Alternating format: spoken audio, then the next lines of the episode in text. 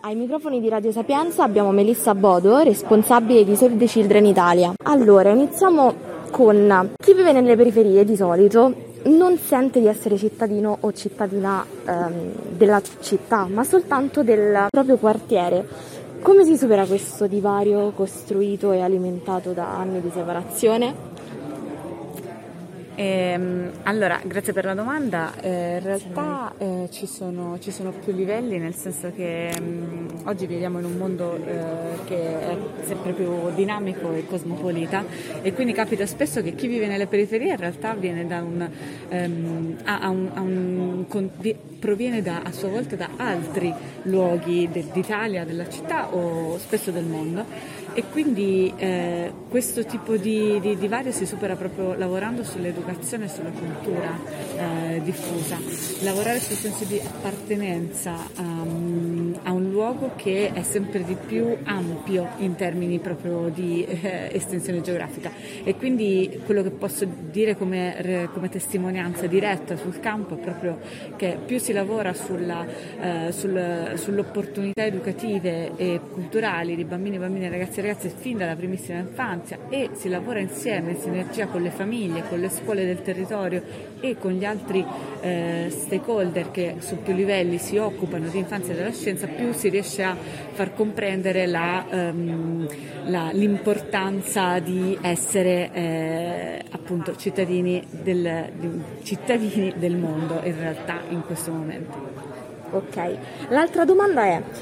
quali sono le principali problematiche e dall'altro lato i, pri- i punti principali di forza delle periferie? Allora, eh, inizio dal secondo punto. I principali punti di forza sono appunto la, l'abitudine a vedersi e riconoscersi in una comunità.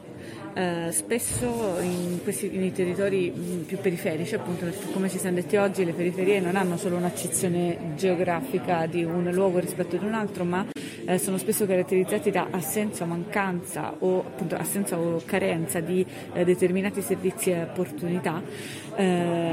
Per, tuttavia quello che caratterizza questa, questi territori spesso, questi luoghi, è proprio il senso di comunità di cui sono permeati e quindi un senso anche di eh, voglia di riscatto eh, sociale rispetto a determinati stigmi o pregiudizi che, che li vedono coinvolti.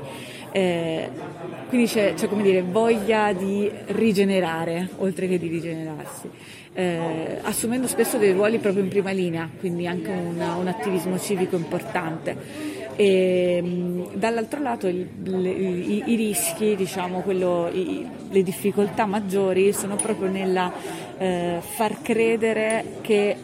questo, questo cambiamento e questa rigenerazione sia possibile perché, ehm, perché questo è rispetto a quello che dicevo prima, cioè parte dalla, da, da, un accesso alla cultura, all'educazione che consente a bambini e bambine, ragazzi e ragazzi, quindi ai cittadini, di proiettarsi in una dimensione diversa e quindi di pensare che un cambiamento sia possibile proprio perché prima eh, vissuto. Questo spesso è difficile da fare proprio per una mancanza di visione pubblica e strategica su, eh, su che cosa si intende eh, per eh, benessere, per tutela dei diritti dei bambini e dei ragazzi in, in questi luoghi. E, ehm, e, quindi questa diciamo, è la, la, principale difficoltà collegata al fatto che spesso questi luoghi periferici sono mal collegati, quindi c'è un tema di mobilità eh, proprio di trasporto, quindi di trasporti pubblici, quindi mobilità fisica che implica poi una difficoltà di una mobilità eh, sociale sociale. Quindi diciamo da questo punto di vista, se,